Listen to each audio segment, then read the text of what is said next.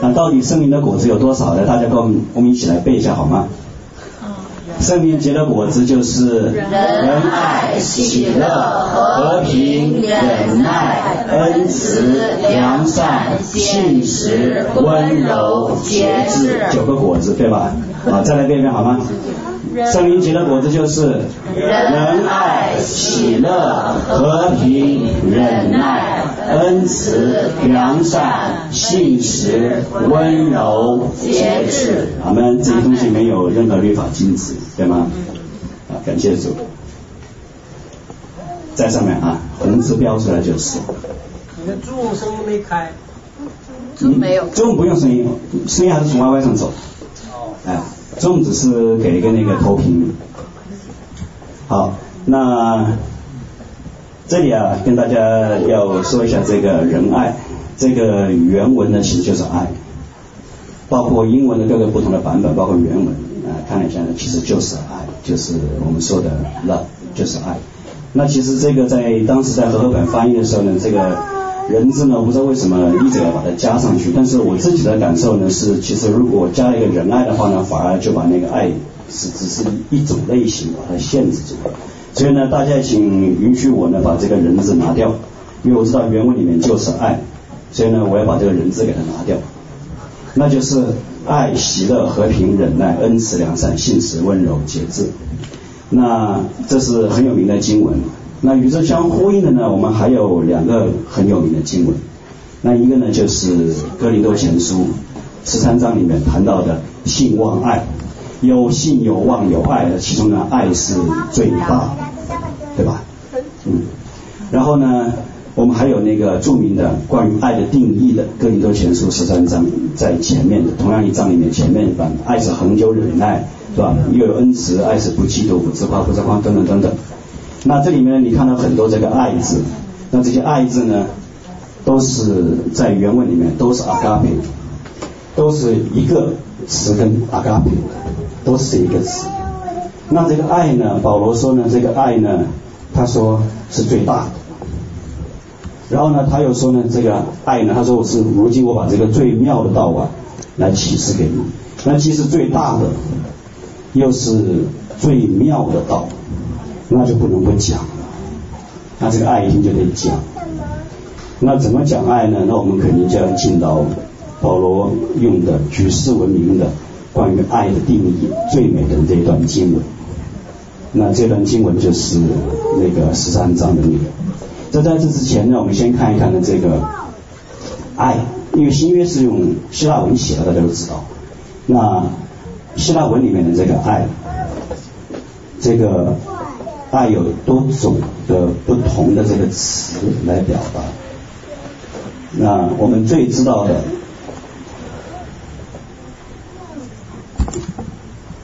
最常经历的，但是呢级别不高，就是这个 eros，就是希腊文里面一个用爱的这个表达，那就是呢对外表的那种吸引，事物的外表的吸引来。感官受到这样的刺激，要去满足感官的。我们比较常用的，比如说性爱，甚至还有其他的一些对一些物质的一些东西的那种迷恋。那这个呢，我们常常，我们几乎我们生活当中都要经历，但是呢，我们不觉得这个是很高的一个层面。那往上走呢，会有一个叫做 philia。那这个呢，就比较偏重于是亲人。朋友之间的这样一种亲情和友谊，他表达这个意思。那这个呢，就比呢那个 eros 要高尚，就是高一个层面。好，我们再往上走，就出现了刚才我们说的那个那些打了圈的那个 agape。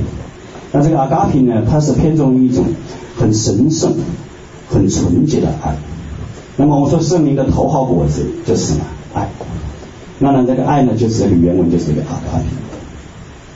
所以就有这样的三个主要的分类，当然还有别的，也就是说，呃，有些词用的更少一点的，可以很专注的表达，比如说专门表达父母对儿女的爱，或者是主人对宾客的爱等等，那个我们就不是这里的重点，就不去分享。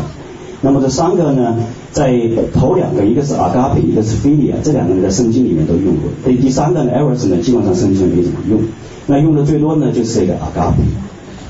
那这是希腊文，也就是希腊的文化。那你再看人类的宗教，他怎么对爱有这样一个领悟？那宗教呢，它会一般来说，不管是哪种宗教，你去看那个人文的一些宗教，佛教也好，你去看那些伊斯兰教也好，看那些印度教也好，还有一些那些刚才我们说的古希腊的文化也是一样，它都会对爱呢，它有一种体会，它大致不管它怎么样分个怎么样的教义，它都会大致的把它分为两类，它能够因为神造人，他把那个对爱的那个理解，那个渴慕。相当程度的放在人的心中，这叫一般启示，这个大家没问题啊，就是一般启示。那在一般的启示的情况下呢，人们都会对爱有相当一定程度的理解，那么就会有一个共同的认识，就是说，哦，爱大概的可以分为两类，一类呢是比较低级的，就是说呢带着私欲，带着这个为了自己。为了自己的好处，带着私欲或多少有目的性的那样一种爱，那么这是呢，就是比较带条件的、比较低级的这种爱，这种水平。那么呢，人们也会意识到呢，呃，会有一种更高尚的，是无条件的，没有私心的一种，就是那种舍己那样的爱。他们会都会发现这个啊，整个人类都会发现这个这个爱呢是更高尚的，都会发现有这样一个区分。那还有一群人呢，是非常可怜的一群人，就是唯物论者、无神论者。他甚至没办法去解释为什么爱会存在，因为他相信进化论，他相信这个这个物竞天择，他不相信神的创造。所以呢，他对这个是很很痛苦的，尤其是对那个人文宗教里面能够讲到的高尚的、无条件的、无私心的这个舍己的爱。他是理解不了的，也没办法去解释。所以我我记得那段时间信主的时候，我看过不少那些，那个时候是很抵挡的。那个时候刚刚信主不久，很抵挡。那个时候你看了很多那个无神论的那些一些一些书，但是我发现他们统统都没有一再大的那种自称是无神论的学者，没有一个人能够呃去解释为什么人会，他们能够观察到，但他没办法去解释为什么会有一种无条件的。没有私心的那种舍己的爱，他们解释不了，是他们很痛苦的地方，因为他们不信，没有这个真理的光照。那人文宗教能解决问题吗？也不能解决问题。为什么？因为它只是人自己的一种一种对神的创造的一种回，自己的分析，自己的一种领悟，他也不可能真正抓到真理。你怎么样真正要知道真理呢？你要靠神的启示。那神也知道人的有限，所以呢，神就会来。启示给你，他会来寻找人，然后把更深的真理、更深层的爱的意义会告诉，告诉他所寻找的儿女。那神为他所爱的人所预备的也是耳朵未曾听见，啊，眼睛未曾看到，人心也未曾想到。那他拣选一个民族也好，还是后来他亲自来上十字架也好，把这个真理传给整个全地也好。他首先呢，他在旧约里面，他拣选一个民族，然后这个民族呢，他还给了很多的教导，关于爱的教导，然后呢，关于这个生命的教导，然后呢，这个民族就去领受，领受这个教导，然后呢，并且在这个历史当中做得好也好一下，不好一下，然后呢，在这样一种血和泪的这种经历当中呢，不断的去经历和学习，到底神要教导他们的，告诉他们的什么是爱。那后来呢，神也知道。靠人自己是不行。到了新约的时候呢，他亲自呢道成肉身，他来到来到我们中间，然后呢把真理光照给我们，并且不可思议的事情是人不可能自己想得到的事情，就是他自己能够完成这个代数，向人类亲自来活出，来启示出他这个生命，他这个爱，那。在这个情况下呢，有一个人叫保罗就被光照到了，当然不止他一个，但他是被神大用的，他被光照到了。在大马士革的时候，轰从马上摔下来，然后呢大光照着他，然后呢他开启了以后呢，他从旧约跳跳到了新约，他从旧约进到了新约，神的启示升级，他的个人的这个领受也跟着升级，直到后来在阿拉伯旷野待了十三年，他。完全的明白，所以他写下了这个震惊全世界的爱的定义，就是大家一起来读一遍好吗？哥林多前书十三章四到七节，爱是恒久忍耐，又有恩慈。爱是不嫉妒，爱是不自夸，不张狂，不做害羞的事，不求自己的益处，不轻易发怒，不计算人的恶，不喜欢不义，只喜欢真理。凡事包容，凡事相信，凡事盼望，凡事忍耐。爱，爱是永不止息。嗯，感谢主。那这段话呢，不是人自己能够写出来的，大家同意吗？因为这里面讲的事情，首先第一个反应就是，哎，我根本做不到。神啊，我得仰望你。我既然做不到，我怎么可能写得出来？但是既然写出来了。你就知道是神开启光照写出来的，然后神说：“我来帮你做。”但在这之前呢，呃，我们得回到原文。既然要深究神的话语，今天可能稍微学术性强一点啊。啊、呃，既然要深究神的话语，那我们要回到原文看看，因为有时候人的语言交流是有限的，有时候呢汉语翻译的时候或者英语翻译的时候呢，会有这样的限制。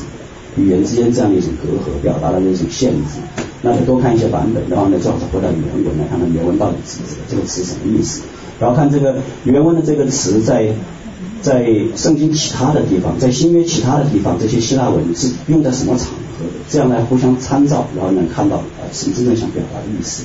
那么真正的明白什么意，他写在这里，他对我们是一种什么样的要求？希望我们能做到一个什么样的程度？那这样呢，我们才好。有一个很清晰的目标，然后去求圣灵的帮助和引领。那对比这个我们今天的这个主题啊，圣灵的果子。那么头号的果子就是爱。那么这个爱呢，就你看上面这段经文，就是整个对爱的定义，把整个那个呢就包括在里面。那么这个就指向爱。另外你看那个上面这个爱的定义的经文里面又提到了一些词，忍耐。忍耐形成一对，上面也有，下面也有，这两个经文里面都有忍耐。当然里面还有一个，凡是忍耐，那个呢，后面我再跟大家分享，那个意思稍微就有点不同。虽然都翻译成忍耐，但是意思有不一样。那么忍耐就看真的，就看这个里面上面的定义，把下面的这个果子，哎，又打成一个，就不光只是说对准这个爱，把忍耐这个果子也给提到过。再来一对恩慈，哎，把这个果子又给。又给抓住了，又是这样一个果子，然后再看还有一对，相信和信实，实际上在原文里面是同一个词的，表达是同一个意思。虽然汉语看起来有那么一点不同，但是呢，这个后面呢也会再跟大家分析。那这样一下，你看就上面这一段经文，光是对这个爱的这个定义，就已经把圣灵的果子九个里面就就触及到了四个。可见上面这个这个的重要性，哥林多前书十三章四到七节的这个重要性。那既然是这样的话，我们不得不往里面再稍微呢再探寻一点，深挖一点。那我们来看按还是看这个爱的定义，我们来看这个忍耐。那爱是恒久忍耐。我记得当时军英在分享的时候，语重心长。爱是恒久忍耐，我们都知道，我们也都有同样的体会，虽然可能程度不一样，但是很感恩能有这样的体会。那这个红圈圈的这个忍耐，它有两个意思。那一个是我们常见的，有人挑衅我，得罪我，那我要承受，那我要忍耐，我要克制，我要去面对。那这是一个忍耐的一方面，另外还有一方面呢，可能呢就不是那么容易，我们第一时间能够想到，就是一种心态，这是原文里面另外一个意思，是你知道有一个结果，有一个应许，然后呢，它没有还没有实现，但是呢，你平静的去等待，等待这个结果，在这个过程当中，你有一个心态。那个心态是一种耐心，也是一种坚定，然后呢，是一种恒切的一种带着盼望的这样一种平静的等待。那么我们在这里讲呢，我们因为是幕后施工，所以我们肯定要跟幕后的事情来联系在一起。那这个忍耐呢，我相信是在幕后我们要面临这个逼迫和患难当中，我们是需要的。这个就是忍耐的第二个意思，平静的等待结果的一个心态。因为神应许你要在幕后做得胜者，但是现在你如果在经历患难，如果在经历逼迫的过程当中，所以说还没有再来的时候，在仇敌任意而行的时候，那是十二个月，你要以怎样一种心态？那里面提到的就是要有一个忍耐，那这个平静等待结果的心。你知道主耶稣会再来，但是当他还没有来的时候，当你在患难中，当你在逼迫当中的时候，你只要能够有一个这样平静等待结果的这个心态，神应许你会得胜，你会得胜敌基督，你会得胜受辱，但是在这个过程当中会有很多很多的不容易。那你怎么样能够有一个平静等待结果的心态？那这个其实是一个很大的信心，会跟那个信联系在一起。那这个是一个很很重要的果子，圣灵要帮助我们结出来。那下面这个人呢，蓝颜色的框框的这个人呢，他的意思其实有点不一样，在原文里面，他是也有两个意思，但是这两个意思也很相近，留下。仍然留在那一个很经典的经文，就是在路加福音里面提到，当时在逾越节的时候，孩童耶稣和他的父母去到耶路撒冷，然后等逾越节过完了，然后玛利亚、约瑟都回去了，但是孩童耶稣仍然留在耶路撒冷，在殿里面要做他该做的事情。为什么找我呢？岂不知我要以我父的事为念吗？所以他仍留在耶路撒冷。那这个人留在用的这个词和这里的这个凡事忍耐，这个地方的忍耐是同一个词，有点意思啊。可能想哦，我们就读过去了哦，凡事盼望，凡事忍耐，就是忍耐就是那个意思。但是你看看原文，他那个忍耐意思不一样，他是表示有一个对立场的一个一个持守。知道自己应该在那个位置，我就去那，我在那里留着，不离开，不离开自己应该守的这个位分，这个位置，这个托付。因为有这个托付，所以我要在这个托付上不离开。这是这里提到的凡事忍耐的这个意思。当然，坚守立场，我的意思并不是说，好像我们作为代祷者。好像有点领受以后，就个人都要好像很坚持自己的那个领受那种立场，然后呢彼此相争，不是那个意思。因为有权柄架构，然后呢个人领受也要查验，但是真正从神领受到的这个清晰的托付，作为整个施工也好，作为整个团队也好，在那个托付里面那一种有所，那一种死守，因为在。幕后的患难的时候，会有很多离经叛道的事情，很多人会偏离，很多人会离开。那这个时候，你要不要在这个该走的立场上留下来，死守到最后？这个是凡事忍耐，忍耐所表达的主要的意思。所以这两个忍耐的区别是有的。恩慈，恩慈不是我们一般所说的那种恩慈，也不是单纯只是佛教讲的那种做好事，或者印度教讲的那种啊善行修行，或者是怎么怎么那些。恩慈首先，它的第一个意思是正直，在原文里面是行德行。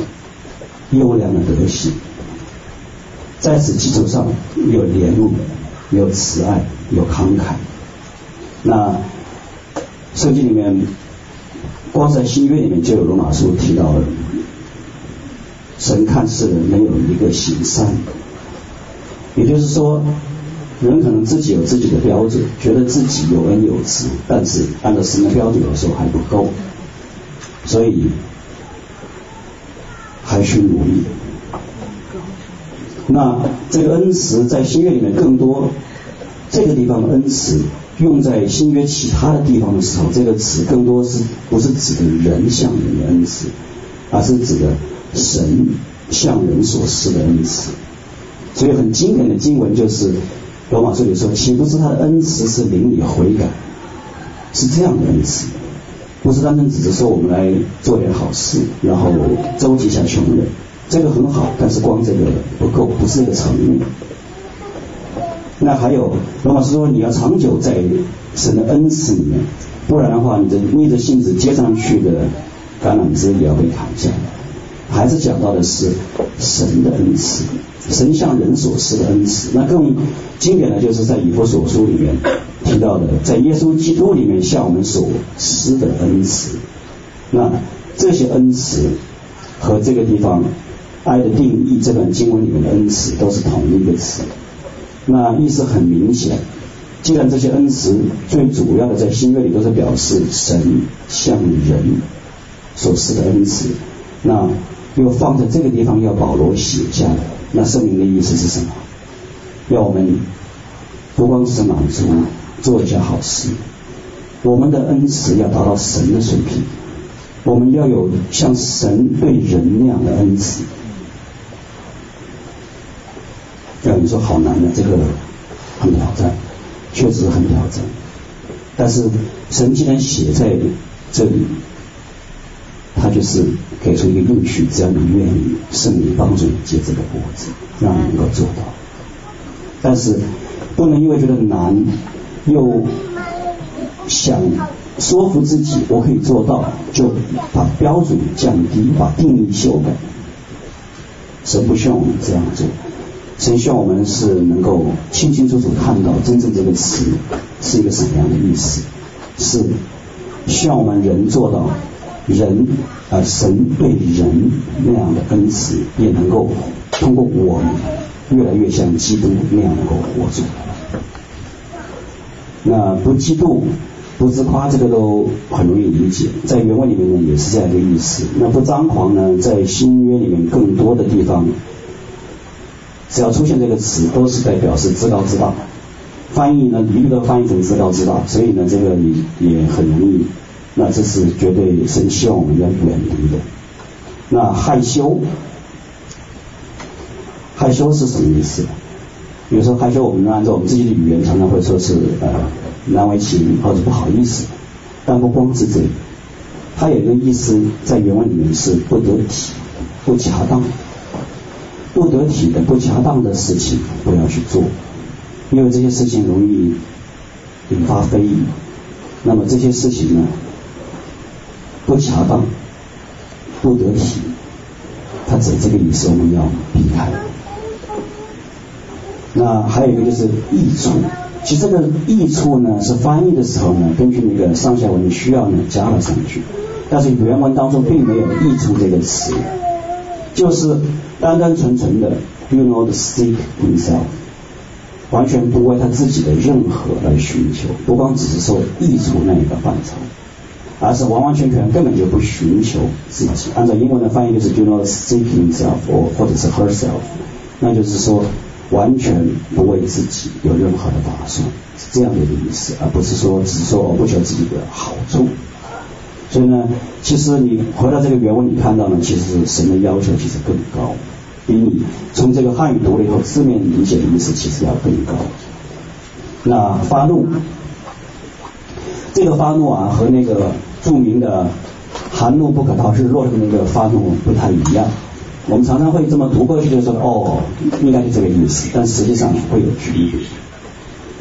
这个这个地方的发怒啊。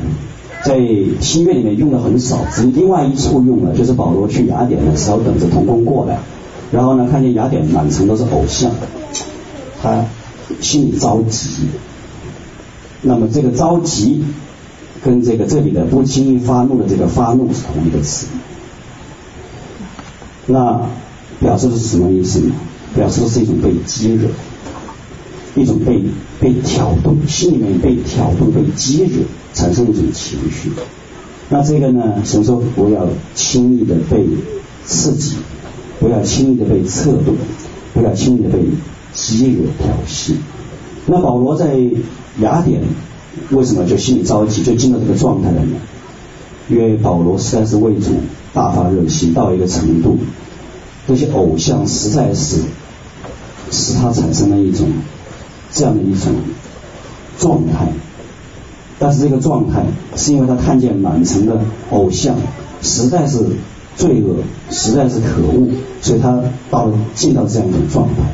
但是这种状态，你如果是因着这样一种原因，那是好的。但是不是我们平常因为任何一点事情，因为任何一点的那种挑衅、一点的刺激，就变得很情绪失控。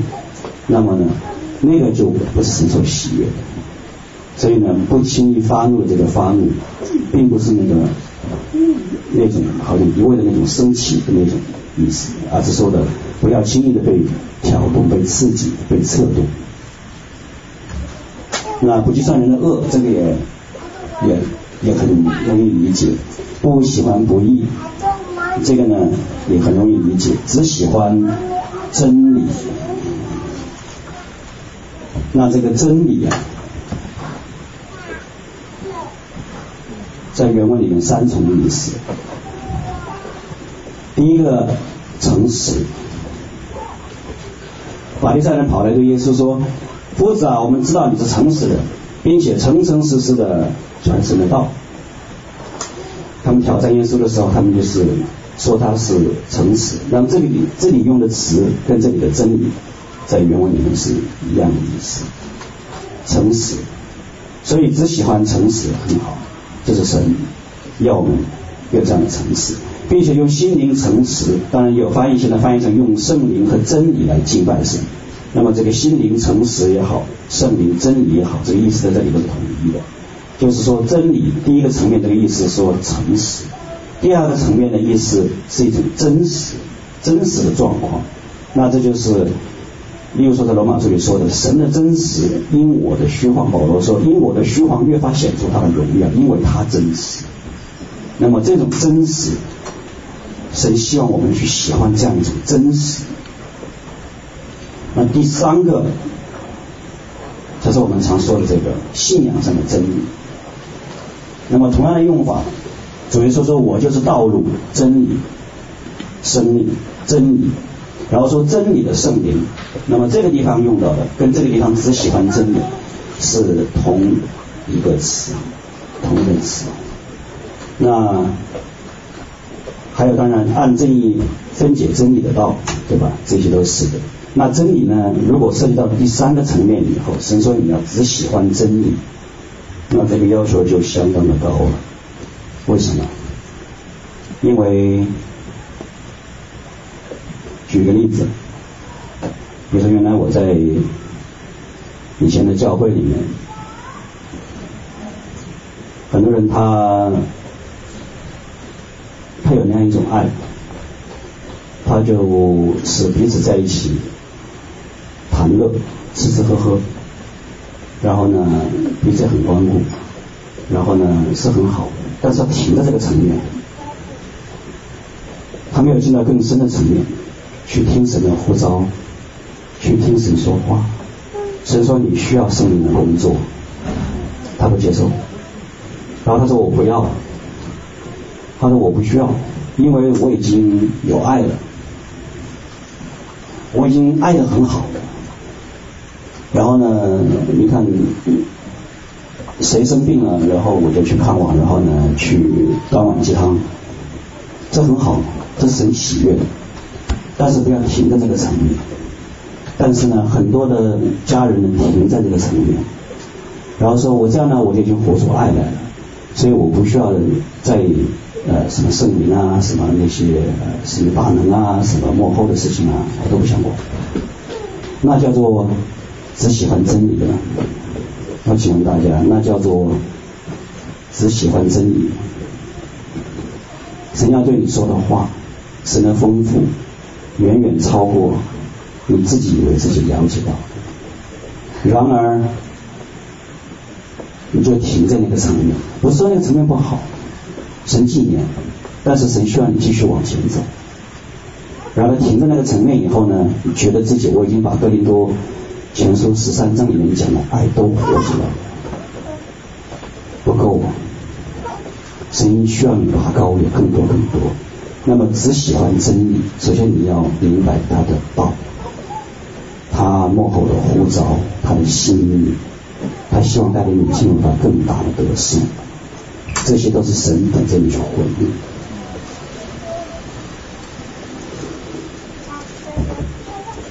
还有曾经有个弟兄，比较年轻的弟兄，我去服侍他很久，但是呢，因为生意不同的托付，那我常常去跟他鼓励他，然后说，你要进到幕后这个得胜，预备好幕后这个患难，跟他讲这些，他不愿意听。然后呢，他他说，他说你啊。他说：“他说我给你提个醒。他说你太痴迷了，太金钱了。他说我告诉你，人要吃饭。我说我也在吃饭。他说人要活，人要在这个地上活，要吃饭。我说我也在这个地上活，也在吃饭。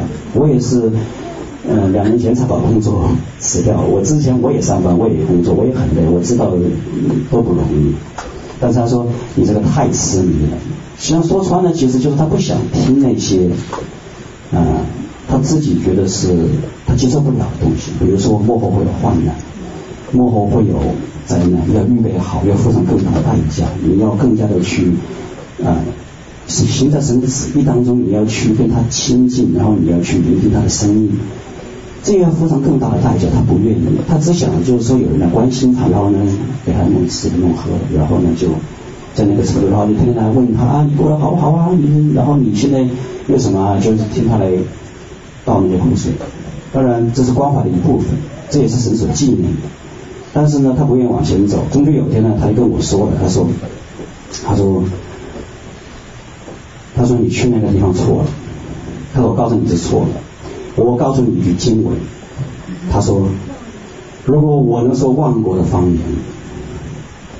有懂得天使的语言，但是却没有爱，那就是鸣的锣响的吧。他说你没有爱，然后呢，他就说你去那里是错的，你你只追求恩赐，你去那里，那你是错的。然后我把这个经文分享给你，你好好的想想。我说谢谢，我说你也确实是告诉我，你的爱还不够，我们还有更多的在爱里面的操练。嗯，很遗憾呐、后来他就再也不想，因为他觉得从我这里他他没有得到，他需要的他不是那个这里说的这个只喜欢真理的这个这个场面，他需要的只是一种一种那一种大家明白我的意思，一种一种关怀，然后呢一种，然后他觉得那个呢他就就很好。所以另外另外有人去观察他的时候，他就说那个人很有争议，为什么呢？因为那个人他常常给他做饭吃，然后常常给他就是问寒问暖，然后关心他学校里工作呃不学校里怎么样啊这个或者说这个地方有没有什么困难啊那个地方什么困难啊然后帮他搬家啊帮他那个我说这感谢主很好了，但是你为什么停在这个层面呢？这样一个层面在幕后的患难中你预备好了吗？你够吗？那这个叫做只喜欢真理吗？可能我说的有点挑战性啊，但是这是圣经白纸黑字，只能话语在这里，只喜欢真理。那么真理的原文里面谈到的这个道，真理分解真理的道，真理的圣灵要来将神的心意向我们显明。他说我们没有预备好，要赶快好好的预备。那我们能不回应吗？凡事包容。包容不等于溺爱，包容不等于放纵，但是包容有个很可贵的一个在原文里面的意思，是叫做遮盖，不去声张。那么回到创世纪里面，我们看看挪亚的三个儿子的区别。当当含看见他的父亲有这样的一种不雅的时候，这样一种就是那个不得体，前面讲的不做害羞的事嘛。但是呢，罗亚在那个地方有一点失败。那当韩看见这个的时候呢，韩张扬了出去。但是你看闪和雅弗是怎么样做？他们背对着父亲的赤裸的身体，他们把那个衣服这样倒着进去，把它遮盖。区别就是这里。后来为什么韩的后代迦南从开始迦南开始这样的一个咒诅，而闪和雅弗就成为最后蒙福的，而韩为什么就这样一个区别？遮盖不声张。那这里的话呢，挑战又来了。当神赐给你知识的言语，赐给你异象、异梦。你看到了一些家人的情况、光景，有可能有一些害羞的事情，可能有一些不体面的事情，有一些甚至让你感到很吃惊的事情的时候，你作为这样一个运行在先知性的恩赐当中的这样一位代祷者，你要怎么样去反应？是像韩那样，还是？像闪和雅弗，那么遮盖不声张，可能大家真的以前读这个包容就这么读过去了。哦，包容就是包容，但是包容里面有这样一个要求，用爱心去遮盖，不声张，并且还有一个就是承担。那这个承担呢是当然不等于纵容，但是当你看到你所服侍的对象他软弱的时候。他无力的时候，你那样一种愿意帮助，那样一种承担，愿意是这样一种心，包含着这个包容的意思。那相信和刚才我们背的圣灵结的那些果子里面的信实，实际上是同一个词。那这个呢，在等一下还会再分享。那我们再回到这个圣灵的果子，那刚才就讲到了这个爱的定义，我们把爱的定义里面的很多这样的一些容易，我们不容易进得很深的这样一种这样一些概念，我们把它理了一下。那那是爱，这都是关于爱第一个果子。那喜乐呢？圣经说，喜乐的心是良药。忧伤的灵使骨枯干，喜乐不容易啊！喜乐首先不是逼出来的，这不甜的，不甜的。我我原来记得那个时候在聚会的时候，原来那个时候在美国的时候聚会的时候，那个。有一个姐妹在上面想活跃气氛，然后呢说大家喜乐吗？然后大家都说很喜乐啊，这很好，这个这样很好。呃，总会有一些来到聚会的呢，他会不那么的放得开。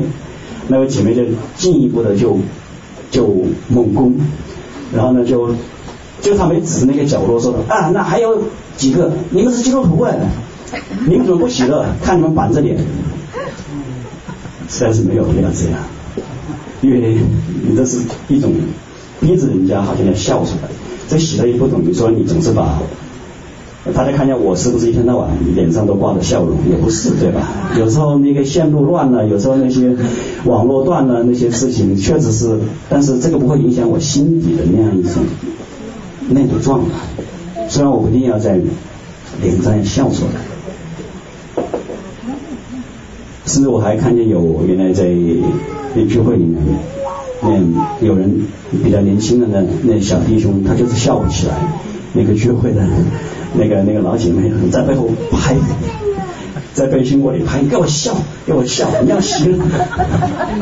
我说这个呃，这个不是做出来，这个这个不是一个工厂的产品，这这个是自然而然流露的，是他自己的一个生命的状态。这个不是强扭的瓜，那。我自己的理解啊，感恩，有一颗感恩的心，有一颗感恩的心总是总是能够让你非常的能够体会到自己这样蒙恩。那我即便我不说主耶稣基督上十字架为我们的救赎，我只说一个最基本的，大家每天呼吸的空气没有花一分钱。但如果说空气一一旦拿走，不说一旦拿走，氧浓度从百分之二十一如果降到百分之十五，大家体会一下。但是神把这一切，希伯来书说怎么说？他用全能，不是希伯来书，对不起，是那个嗯，我一下子忘了，那个菲利比书那个里面。就是他用全能托起万有，也许我记错了，对不起，那个月没有没有去去查，我突然想到的，就是他用全能托起万有，对吧？那么这一切都需要他精心的维护维持，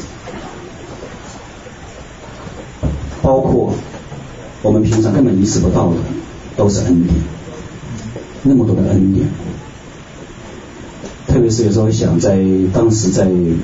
在日军侵华的时候，那些在国内的宣教士，那些有时候从欧洲来的那个宣教士，也被日本人关到那个集中营里面去，在里面的那种喜乐、那种感恩、感谢主，至少我们现在还活着，那样一种、那种心态，那个心态那种得胜，不看任何的环境，那种感恩，那个是一个很根本的一个。这是谈到喜乐的一个因素。那另外还有一个呢，比较大的挑战就是饶恕。你必须要学会饶恕。如果不能饶恕的话，你不可能真正进到这样一个喜乐的状态。那为什么饶恕总是这么难呢？我常常总在想，是因为我们有一个很很惯性的思维，就是我们每次只要又回到这个离开教会或者离开。聚会以后，我们很容易就会忘掉，我们到底得罪曾经得罪了神多少，多么的严重。曾经说，神造人是要将那美好放在人的心中，要人像他，但是人都犯了罪，亏缺了神的荣耀。那在这种情况下，我们常常有时候，我们知道我们是罪人，我们知道我们得罪了神，但是那个程度。我们总是体会不深，所以我们总是很难的真正体会到神为了饶恕赦免我们，他付上了多大的代价。我们总是会有一种惯性思维，会觉得慢慢的又觉得轻描淡写，所以常常有时候一些比较实在心中的教会，他也会定期的提到，会让我们再回到十字架。我们好久都没有回到了没有回到十字架的信息了，对吧？我们再回到十字架，这是常常有些教会，它能够被圣灵提醒，能够总是能够回到这样的信息，让人重新再去思想信仰到底是让我们得到什么，还是让他的心意能够有多大程度的满足？当他来呼召我们的时候。他首先需要我们始终记得的是，我们曾经得罪过他有多么多么的深，但是他为了能够救回我们，他为我们舍弃的是多么的大。如果看不到这一点的话，我觉得很难，人真的很难的能够进到真正的对他人的饶恕当中去。因为主耶稣说，你们要饶恕他人，如果你们不饶恕人，天父也不饶恕你。就是这一个人饶恕。这个饶恕呢，很多的苦读，但是我相信。如果真正一个懂得耶稣基督代赎的人，他不可能会认为他所承受的那些委屈和痛苦会超过主耶稣。如果他真正明白主耶稣为他所承担的，真正明白那一段的历史以及那其中的意义，他不会认为我所承担的，我所受的。会超过耶稣。耶稣为我成就的这一切，是为了饶恕我。那我要饶恕一切伤害过我的。我知道这个不容易，但是圣灵帮助你来完成这样的愿。那再看和平，这里面就有一点需要往里面进一点的。从字面上来看，有点原文跟我们看这个意思不是那么的一样。其实原文当中这个和平是平安，信的人心中的那一种安宁。因为这个词用在圣经其他的地方是这样用的，耶稣对来找他帮助的人说：“你的信就能，平平安安的回去了，平平安安。”那当西缅在圣殿当中看见孩童耶稣，他知道应许的弥赛亚已经来了，他这个时候他祷告说：“你可以释放仆人安然去世，安然。”在腓立比书里面说，应当一无挂虑，把你们所需要的告诉神，神所赐出人意外的平安，必在耶稣基督里保守你们的心怀意念，出人意外的平安。那我们读这个和平，可能会有一些不一样的理解。那我们可能会更偏重于第二个意思，就是说，哦，这个我们周围的环境，我们周围的这个局势的这样一种和睦太平。那这个也对，因为这个也是按照这样的意思，在新约里面用这个词也用过，在启示录里面谈到的那个骑红马的，从地上夺去太平，使人可以彼此的相杀，那个地方也是用的这个同样的词，同样的词根。那这个地方呢，对主耶稣的话总是很挑战的，又来了一句很挑战的话，让人很难的。很难的接受的话，主耶稣说：“我来并不是叫地上太平，乃是叫地上动刀兵。”那这里面的太平，就是这个和平，同样的意思。那你看看主耶稣这句话：“我来并不是叫地上太平，乃是叫地上动刀兵。”这话很扎人啊！我看过一一个书评里面谈到的，就是有一位基督徒的牧者，也是一位学者，他提到的那个观念，是我非常的赞同。他说，其实整个人类历史就是一个征战的历史，说穿了，各种各样的大仗小仗。古今中外都在打，回到最根本的属灵的这个层面，这个性质，就是在信靠真神的人与信靠假神的人之间的争战。所以，和平是在一个什么样的范围内？在这个范围之外。会不会有真正的和平？所以主耶稣说：“我来并不是叫地上太平，乃是要叫地上动刀兵。因为当真道投射进这个黑暗的世界的时候，光与暗、黑与白之间不可能有和平。所以主耶稣这句话非常的挑战，但是。”世俗的观念是天下大同，你好我好都好。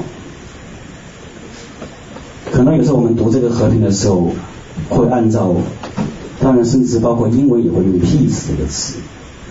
那 peace 也好，和平也好，这中间我是你知道可能会产生一种误导，就是现在联合国也在提倡的和平，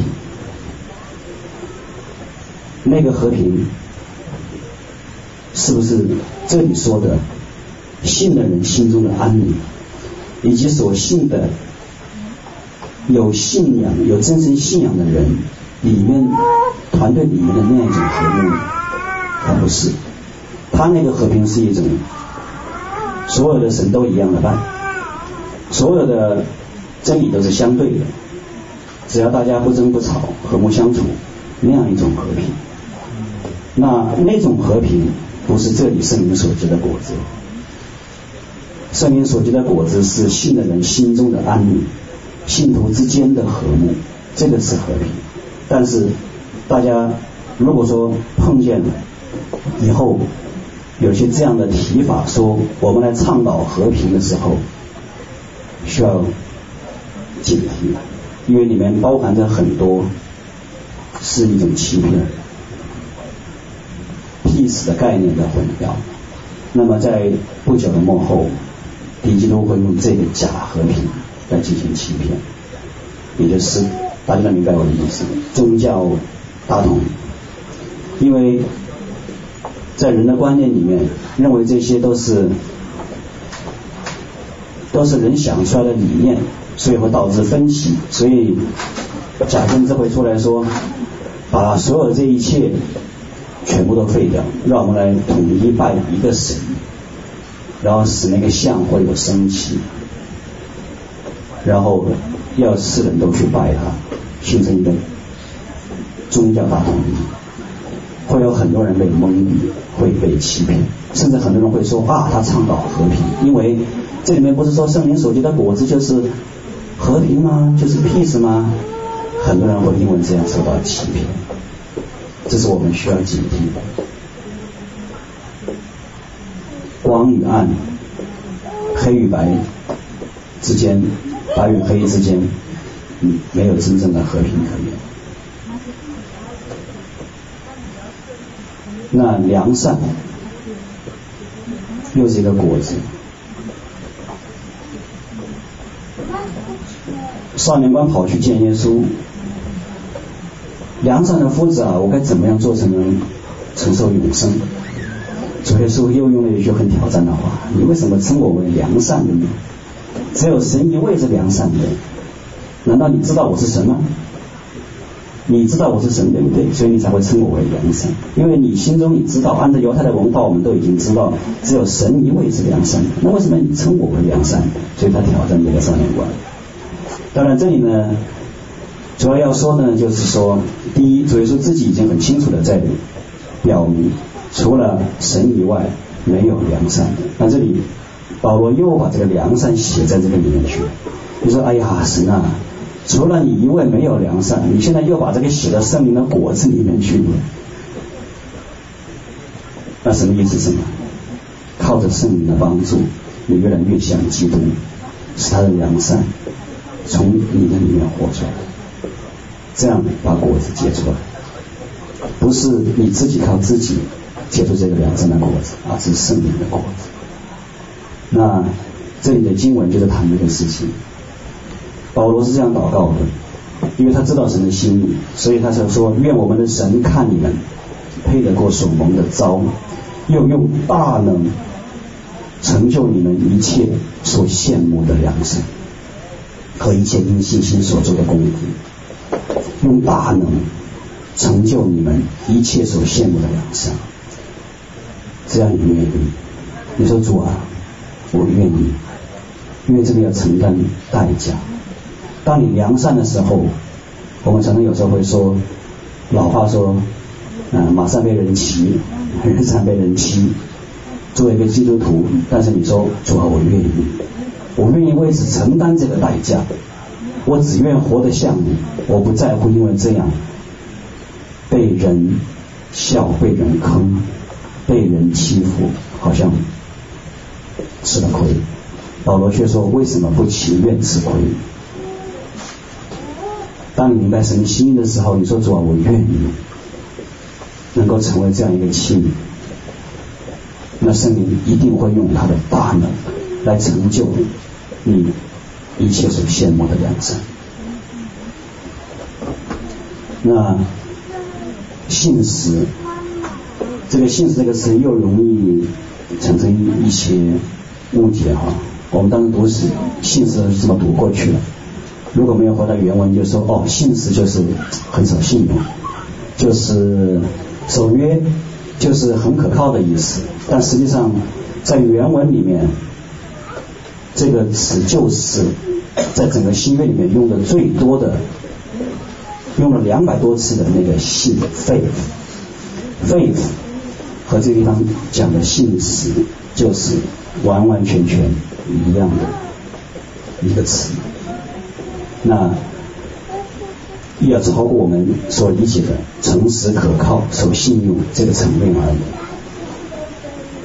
那么比较代表性的经文，你看耶稣见他们的信心，就对瘫子说：“你起来。”等等等等，里面谈的都是个信心。对。那主耶稣说：“你们若有信心，就这里的信实。你们若有信心，像一芥菜种，就是对这个山说挪到海里，他也投到海里去。”那还有更著名的就是希伯来书里面谈到的信，是所望之事的实底，未见之事的确据。你会忽然发现，哎呦，这个圣灵所结的果子，其实比我们以前以为的要求更高。原来这里面谈到的就是这个信，那更是这个信也是真道的意思。它不光表示神所赐给我们的这个信心，也更是讲到神的这个真道本身。所以同样的这个用法，虽然翻译不同，但是都是同一个词。信实这个词，信这个词，真道这个词，在犹大书里面说，在自身的真道上造就自己，在圣灵中祷告，并且在启示录里面对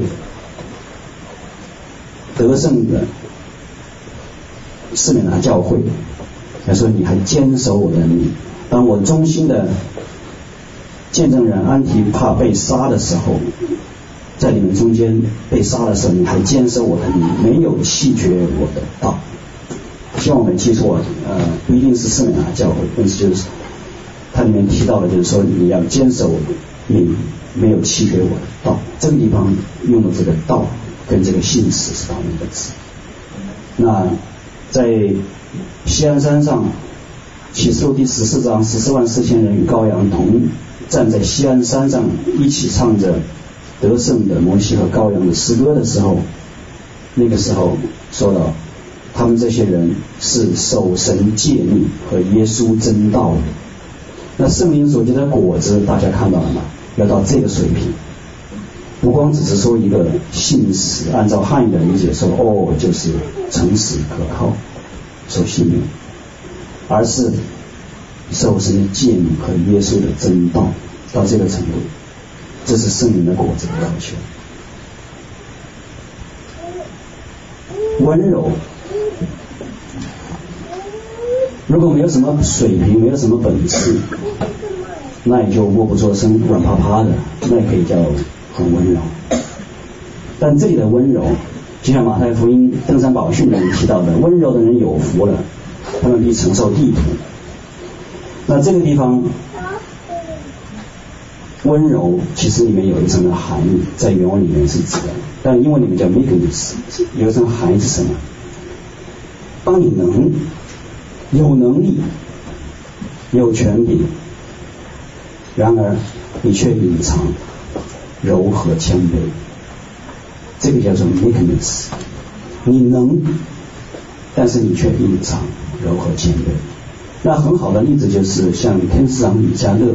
这样的那些在灵界里面，在天上大能的天使，有很多的天使是非常的大能，他可以把一个城市里面所有那个嗯万圣节里面的那些那些各种各样的大鬼小鬼全部都一枪挑翻，但是他却是非常非常的谦卑柔和。当有些先知他们在灵界里经历到这样的天使的时候，这些天使在主耶稣的面前是何等的卑躬屈膝，对他们所服侍的人是何等的有耐心。这些大量的天使可以一夜之间，一个天使就可以把亚述的十八万军队全部把它杀灭，举刀就可以灭城。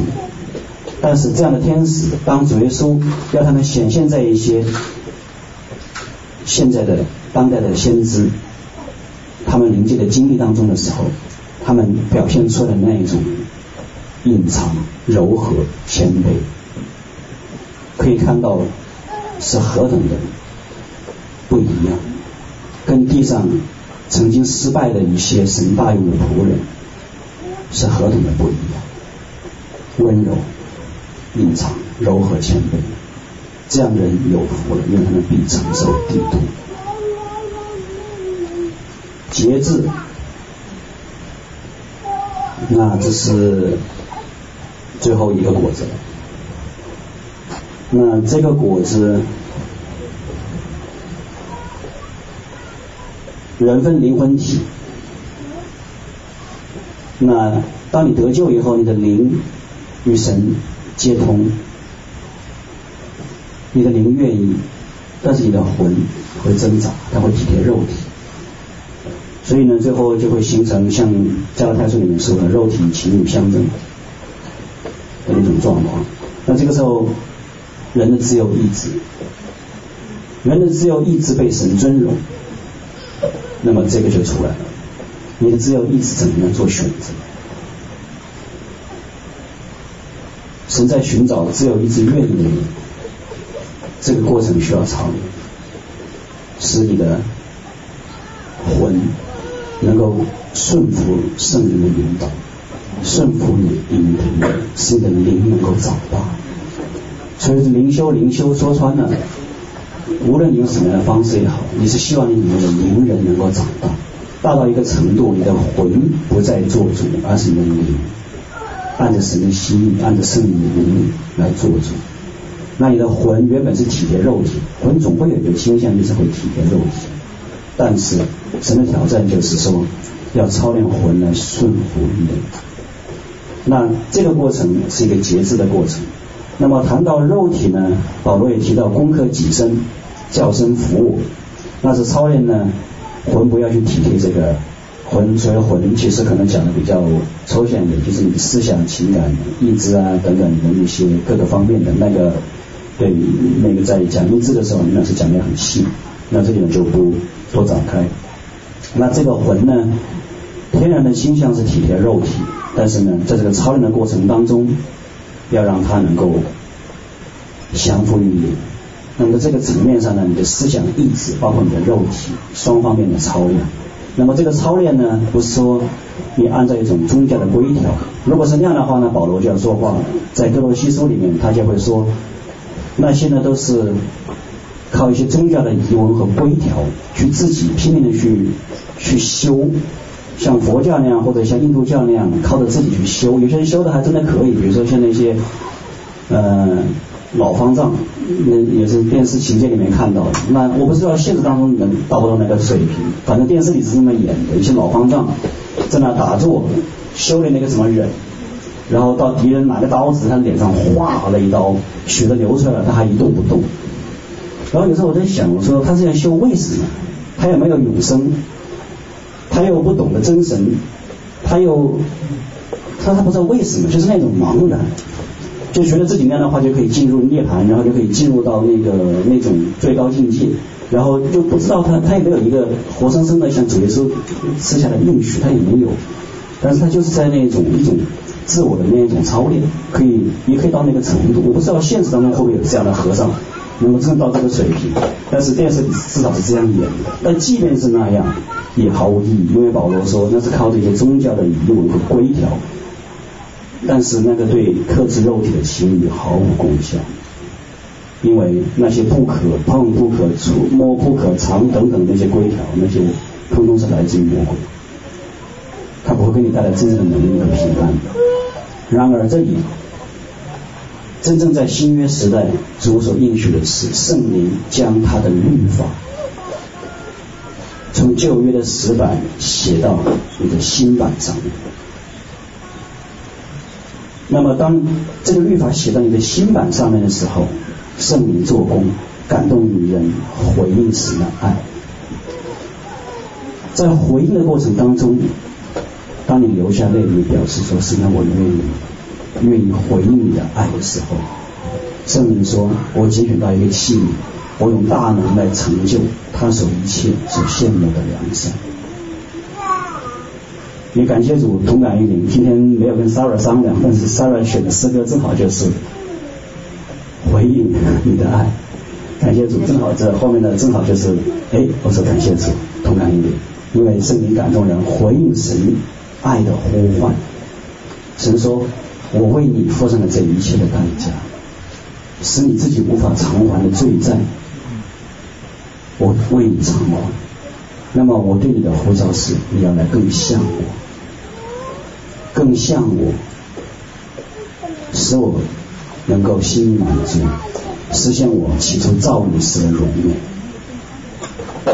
那这样一个回应是真正的动力，这样一个回应才是真正的。”圣灵能结出果子，是真正的奥秘所在。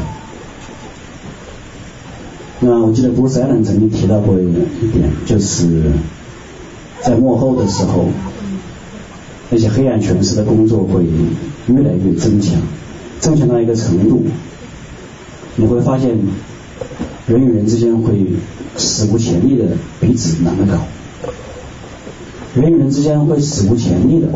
超过历史上任何的那种记录的水平，彼此间难以沟通，难以交通。为什么？因为黑暗的权势会进行扭曲、谎言，各种各样的。然后社会的文化会引发人去想一些事情，去拥护一些事情，以产生破口。当这个破口产生了以后，大量的这些黑暗权势涌进去，然后使得人可以。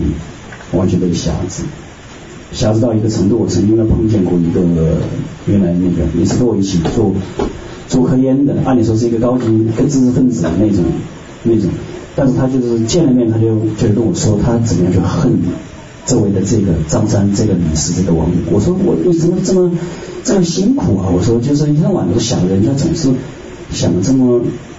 这么不好，然后呢，你自己总是恨的那个那个咬咬牙，然后他就说，他已经得罪了我，他只要得罪了我一次，他这一辈子我就跟他没完。我说你这样活着，他就是这样活着，那他满脑子的知识有什么用呢？但是这就是幕后的光景，人与人之间会变得越来越对立，在这种情况下，波斯人说。你唯一能够得胜这一切的是爱，是爱的力量。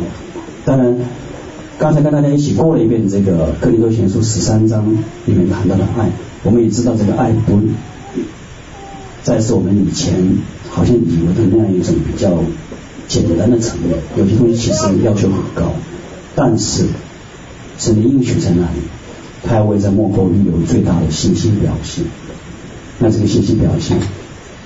怎么样显出来？面对着极大的黑暗的时候，怎么样显出来？靠着圣灵，靠着圣灵的大能，做出你爱的回应。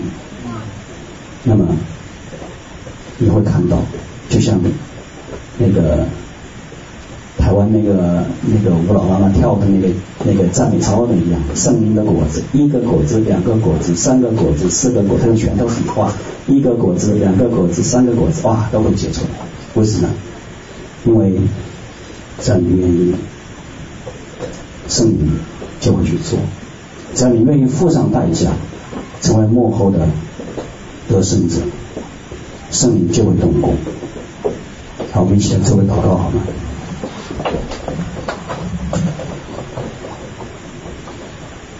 亲爱的阿爸父啊，我们知道我们靠自己一无所能，但你不但差遣你独生爱子来救赎我们，赦免了我们一切得罪你的地方，你更是要将这样的丰盛赐给我们，使我们能够进入到这荣耀的幕后的得胜，那就是耶稣基督的生命。在我们里面能够活出来，使得圣灵的果子一颗接着一颗，能够在我们的生命中结出来。主啊，我们知道这呼召是何等的大，说，我们知道我们自己的能力靠自己是何等的不够，但是主啊，你既然在这应许我们说，你的大能会成就在愿意的器皿身上。会成就在愿意回应的器皿的身上，我们就在这里说：主啊，我们愿意。我们在这里求你来塑造我们，愿你的旨意成就在你所拣选的愿意的器皿上。主啊，我们回应你的爱。主啊，我们回应你的爱，将我们献上。愿你来做，你亲自来成就你的善功。在这剩下不多的日子里面，彰显你的大能，彰显你的美德，你的圣洁，你的荣耀，在我们的命定当中。我们也欢迎你差派更多的使者，在我们每一位弟兄姊妹，在我们的家中来安营，来扎寨，来完成你的旨意和托付。主啊。我们与灵界的力量、正信的力量来配合，主啊，我们按着你的心意而行，跟随羔羊的脚踪，求主鉴察我们的心，在你的面前，感谢赞美主，谢谢你赐下宝贵的话语，谢谢你赐下得胜的应许和信息，谢谢你丰盛的同在。你就在我们的中间，光照引领我们，直到永永远远。感谢主，赞美主，这样的感恩，这样的交托，这样的仰望，奉我恩主耶稣基督尊贵荣耀得胜的名，阿门。好。